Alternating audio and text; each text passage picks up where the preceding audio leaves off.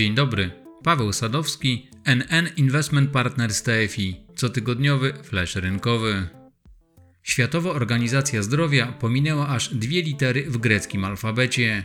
Ni, gdyż mogło być mylone z angielskim słowem new oraz xi, które jest popularnym chińskim nazwiskiem. Nosi je m.in. obecny przewodniczący Chińskiej Republiki Ludowej Xi Jinping. Dlatego nowy wariant koronawirusa otrzymał nazwę Omikron.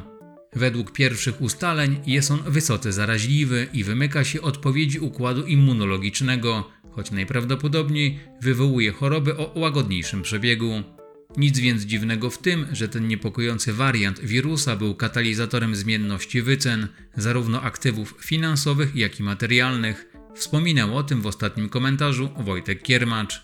Niestety obawy związane z omikronem mają wpływ nie tylko na rynki finansowe, przekładają się również na fatalne nastroje Polaków. Jeszcze w pierwszej połowie bieżącego roku Polacy w badaniu przeprowadzonym przez IBRIS twierdzili, że pandemia skończy się za kilka miesięcy, natomiast obecnie znacząco wzrósł odsetek osób, które twierdzą, że to potrwa jeszcze rok albo nie skończy się nigdy. Natomiast z badania CBOS wynika, że w listopadzie przybyło osób, które oceniają sytuację w kraju jako złą. Wskazanie 62% ankietowanych. Październiku ten odsetek wynosił 56%. Z kolei w sondażu Kantar 67% respondentów wskazało, że gospodarka jest w stanie kryzysu, a prawie połowa badanych przyznała, że obawia się pogorszenia warunków materialnych w najbliższych latach. Coraz wyraźniej widać, że Polacy obawiają się już nie tylko o to, kiedy i czy w ogóle wrócą do normalnego życia, ale również o to, co stanie się z gospodarką w czasie przedłużającej się walki z pandemią i przede wszystkim, ile za tę walkę będą musieli zapłacić, na przykład w postaci dynamicznej utraty siły nabywczej krajowej waluty. Tego niepokoju nie są w stanie zmniejszyć statystyki dotyczące średniej płacy krajowej która w październiku tego roku była wyższa o 8,4% niż przed rokiem, przy inflacji na poziomie 6,8%. Dlaczego? Po pierwsze, gdyż ten komunikat GUS dotyczy tylko średniej, która nie jest reprezentatywna dla całości płac w kraju. Dla przypomnienia, to przy jej obliczaniu brane są pod uwagę zarobki zaledwie 6 milionów 347 tysięcy osób, tymczasem pracujących Polaków jest 16,5 miliona. Do średniej liczą się osoby będące na etacie w przedsiębiorstwach zatrudniających więcej niż 9 osób. Natomiast nie są brane pod uwagę m.in. małe firmy, które zazwyczaj płacą najgorzej, zlecenia i umowy o dzieło, zarobki rolników, samozatrudnieni oraz zarobki osób zatrudnionych na kontraktach menedżerskich.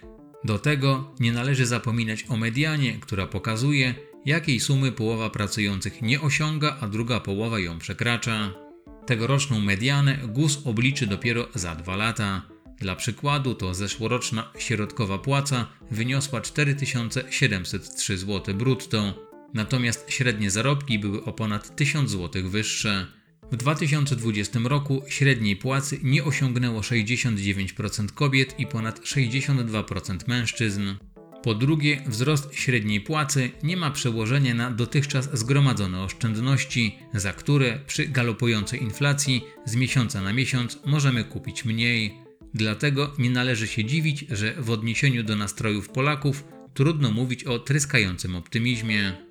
Oczywiście ten wyłaniający się ze wspomnianych badań stan pandemicznej depresji nie oznacza, że jesteśmy na straconej pozycji i nie mamy możliwości ochrony siły nabywczej zgromadzonych nadwyżek finansowych.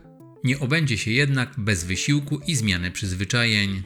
Co mam na myśli? Po pierwsze, powinniśmy zdać sobie sprawę z tego, że w obecnym środowisku finansowym dotychczasowe, najbardziej popularne, bezpieczne formy gromadzenia czy inwestowania posiadanych oszczędności nie są ich w stanie zabezpieczyć przed negatywnym działaniem inflacji.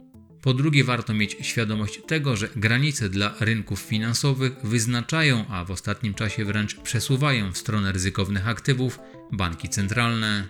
Te instytucje, zaniżając poziom oficjalnych stóp procentowych poniżej odczytów inflacji, zmuszają niejako inwestorów chcących chronić siłę nabywczą pieniądza do podejmowania ryzyka.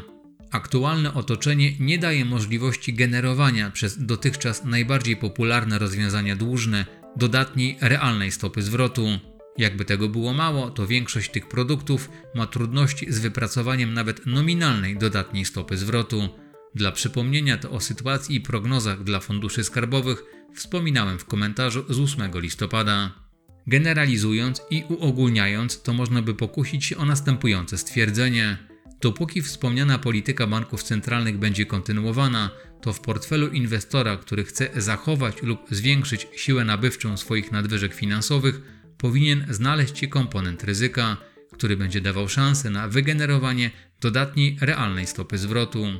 Oczywiście poszerzenie struktury oszczędności o część inwestycyjną, która niesie ze sobą potencjał wyższej stopy zwrotu, jak również ryzyko, wymaga od naszego umysłu dodatkowej pracy. Między innymi o tym, na czym ten wysiłek polega i jakiego zachowania ryzykownych aktywów, surowców czy akcji możemy spodziewać się w przyszłości, opowiem za tydzień. To tyle na dzisiaj i do usłyszenia.